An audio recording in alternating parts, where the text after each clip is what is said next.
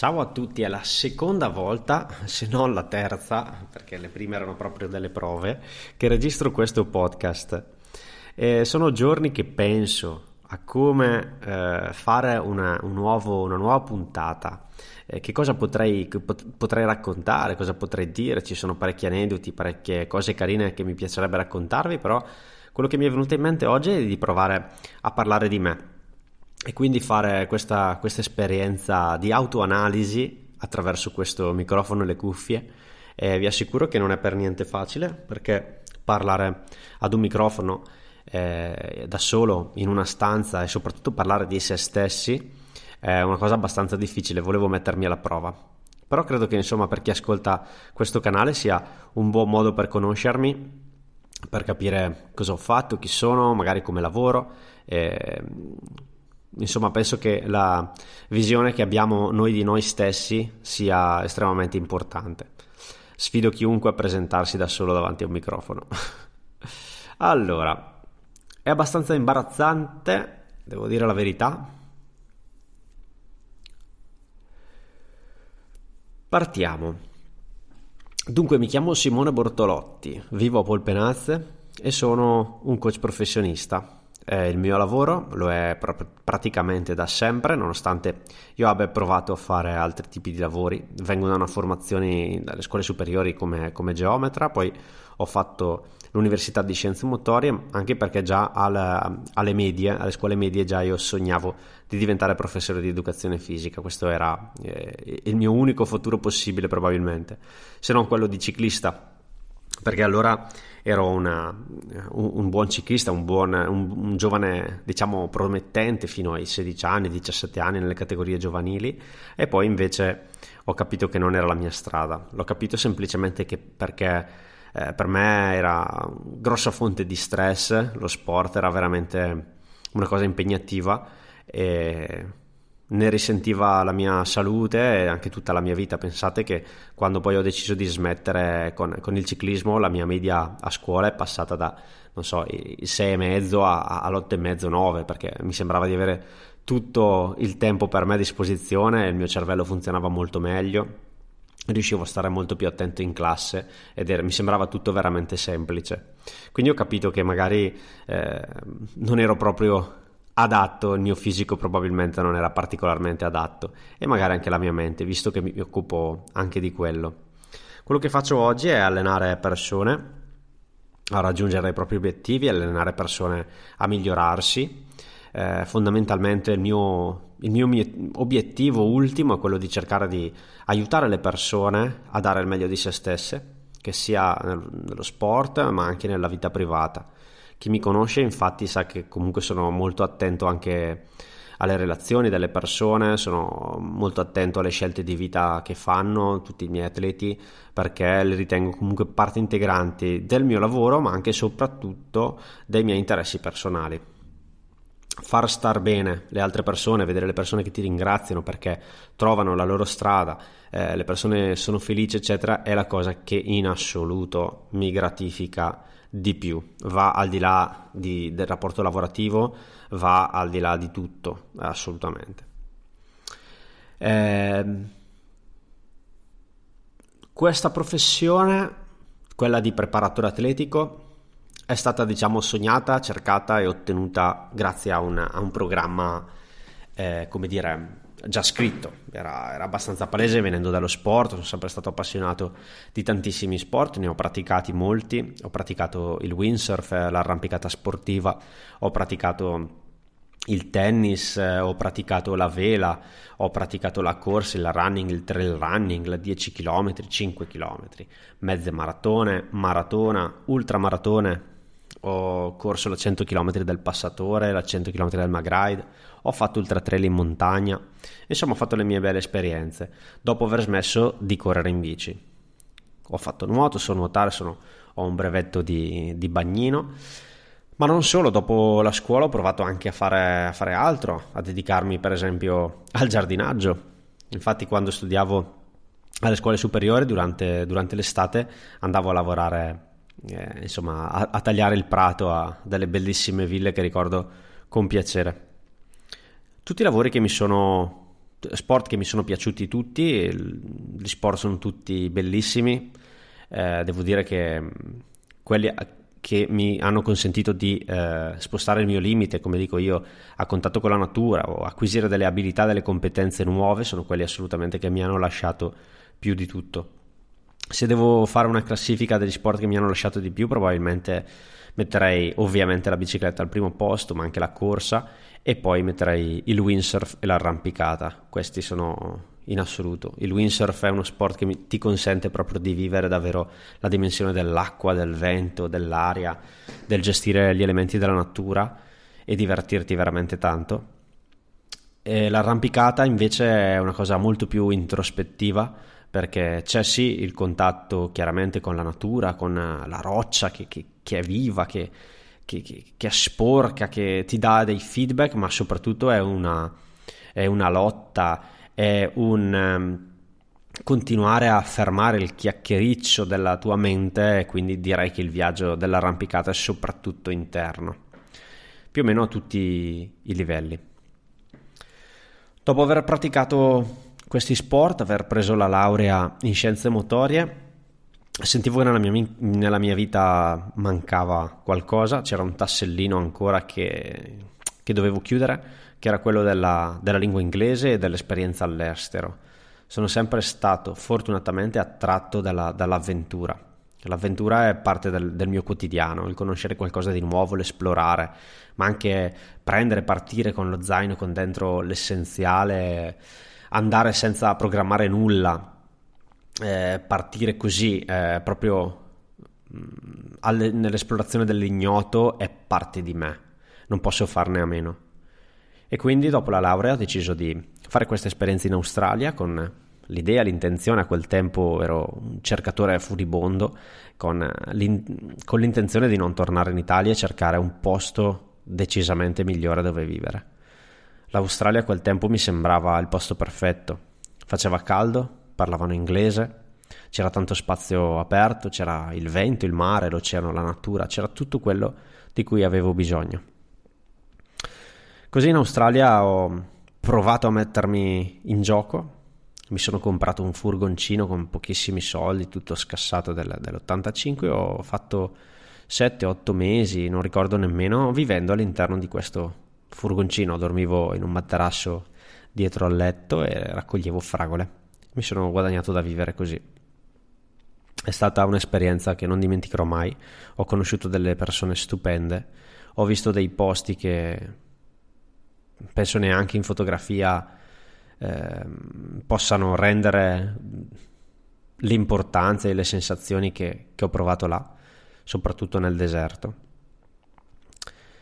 E poi a un certo punto ho avuto una specie di, a me piace chiamarla illuminazione, un, un momento, ho avuto un momento nella quale tutto ciò che avevo fatto fino a quel momento è come se nel tempo di un istante avesse, avesse perso completamente il senso. In quel momento ho capito che tutto ciò che stavo cercando non era fuori, non era in Australia, ma era assolutamente dentro di me e soprattutto era, era qui, a casa mia, in Italia. Da quel momento non ho più avuto alcun dubbio, non so ancora spiegarlo oggi, però ho deciso di tornare dopo qualche mese per organizzare il viaggio di rientro e chiudere i rapporti lavorativi. Sono tornato in Italia e ho deciso definitivamente di iniziare a fare questa professione. Una volta tornato in Italia con un'ambizione diciamo un pochino più alta rispetto a quando sono partito, perché fondamentalmente ho capito che con la volontà si possono fare tantissime cose. Ho mandato un curriculum e dopo poche settimane sono partito per il Kenya. Sono partito per il Kenya per lavoro stavolta. Grazie appunto all'esperienza che avevo maturato in Australia, soprattutto con la lingua, ho avuto la possibilità di assistere uno dei più grandi allenatori, che è Claudio Berardelli, ehm, nell'allenamento per i keniani, i maratoneti keniani. Ho visto allenarsi per più di un mese i più forti runner eh, sul pianeta ed è stata un'esperienza molto formativa non solo dal punto di vista umano ovviamente perché in, in Africa insomma esperienza umana se ne fa parecchio parecchia ma soprattutto dal punto di vista tecnico lì ho avuto modo di vedere con i miei occhi la semplicità. Se, se, devo dire una cosa che mi ha lasciato il Kenya è la semplicità degli allenamenti, la semplicità dello stile di vita e l'importanza appunto di questa. I programmi di allenamento non erano come io li immaginavo, proprio perché il maratoneta keniano ha la possibilità di concentrarsi esattamente solo sull'allenamento quando questo è semplice ed efficace. E ci sono tante cose molto più importanti del, degli allenamenti super, come dire, combinati, programmati, misti, eccetera. E con questa idea di semplicità sono tornato poi in Italia e ho iniziato a, ad allenare ho iniziato ad allenare mm, prima i runner, poi i ciclisti amatoriali e, mm, e così via. Ho avuto varie piccole esperienze subito, subito dopo il Kenya, fino a quando ho mh, mm, avuto la fortuna o comunque la, la, capacità di riuscire ad allenare una persona che mi ha fatto fare un altro, un altro step un altro step personale e professionale che è Alex Bellini. Alex Bellini è un, un avventuriero, un navigatore, il navigatore solitario lo, lo, definiscono. È diventato ora un amico e a quel tempo l'ho, l'ho seguito, l'ho allenato per fa- correre da Los Angeles a New York, una gara di più di 5.000 km, 5.500 km, no stop, quindi quotidianamente c'era un, una tappa di 74 km di media. Quell'esperienza mi è servita soprattutto per ehm, capire quali fossero i miei veri punti di forza.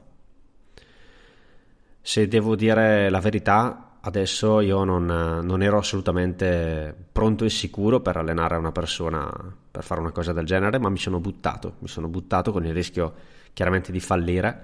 Ho avuto la fortuna che dall'altra parte una persona ha visto probabilmente qualcosa che io non vedevo e mi ha dato fiducia. Abbiamo avuto un grande successo perché è riuscito a, a completare tutta la traversata senza grossi infortuni, senza grossi problemi eh, sulle sue gambe ed era il nostro obiettivo. Finirla ovviamente nei tempi stabiliti, quindi in 70 giorni. Dopo essere tornato da, dall'America sicuramente ho fatto un altro step di consapevolezza e di sicurezza grazie anche, al, grazie anche ad aver frequentato un corso a Torino del professor Giuseppe Vercelli che mi ha assolutamente fornito un'ottima cassetta degli attrezzi io avevo le competenze da universitario e le, l'esperienza sul campo che, che avevo, l'ho messa insieme acquistando proprio una cassetta degli attrezzi sicuramente diversa da tanti miei colleghi altrettanto bravi, ma soprattutto quella giusta per me in quel momento. Questa cassetta degli attrezzi è composta da un modello di prestazione mentale che si chiama modello sfera ed è diciamo una linea guida, un riferimento che utilizzo quando lavoro con, con le persone. Tutto ciò che faccio è eh, in relazione con questo modello dalla quale prendo esempio e con la quale vado a confrontarmi ogni volta che ho dei dubbi. Il modello sfera poi nel tempo l'ho plasmato, l'ho cambiato un po' Sì, l'ho, l'ho stropicciato, l'ho distrutto e poi l'ho ricreato. Queste erano anche state le indicazioni poi delle, dei, dei, dei miei maestri, quindi questo era necessario fare. E ad oggi sono arrivato al punto in cui sposta il tuo limite è il mio mantra, è il modo con il quale lavoro e mm, soprattutto è uno stile di vita. Sposta il tuo limite è quello che faccio quotidianamente, eh, fa parte della mia curiosità eh, o meglio, mh, mm, stimola la mia curiosità, mi piace imparare cose nuove, ascolto con molto piacere tutti i miei interessi, sinceramente eh, ciò che imparo, ciò che leggo è sempre frutto di un interesse da parte mia, di un'emozione. Ciò che mi emoziona approfondisco. In questo devo ringraziare anche un professore che purtroppo è mancato, che ho avuto eh, alla Geometry, il professor Belotti, che mi ha passato un insegnamento incredibile che è un acronimo, è EICA. EICA sta per emozione, interesse, comprensione e apprendimento.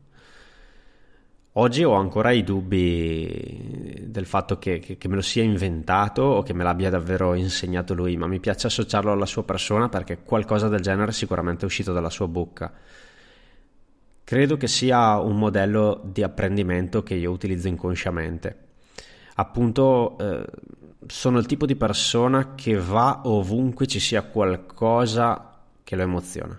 Quindi quando sento un'emozione che sia la, eh, anche, molte volte è anche la paura, eh? quando, quando, sento queste emozioni di paura, questo eccitamento piuttosto che curiosità o, eh, quando sento questa emozione allora ci metto un po' di interesse perché mi interessa capire l'emozione, da dove arriva, perché mi emoziona questa cosa e allora se c'è l'interesse c'è anche la comprensione perché ovviamente eh, ci metto la testa mi concentro su quella cosa lì e alla fine apprendo.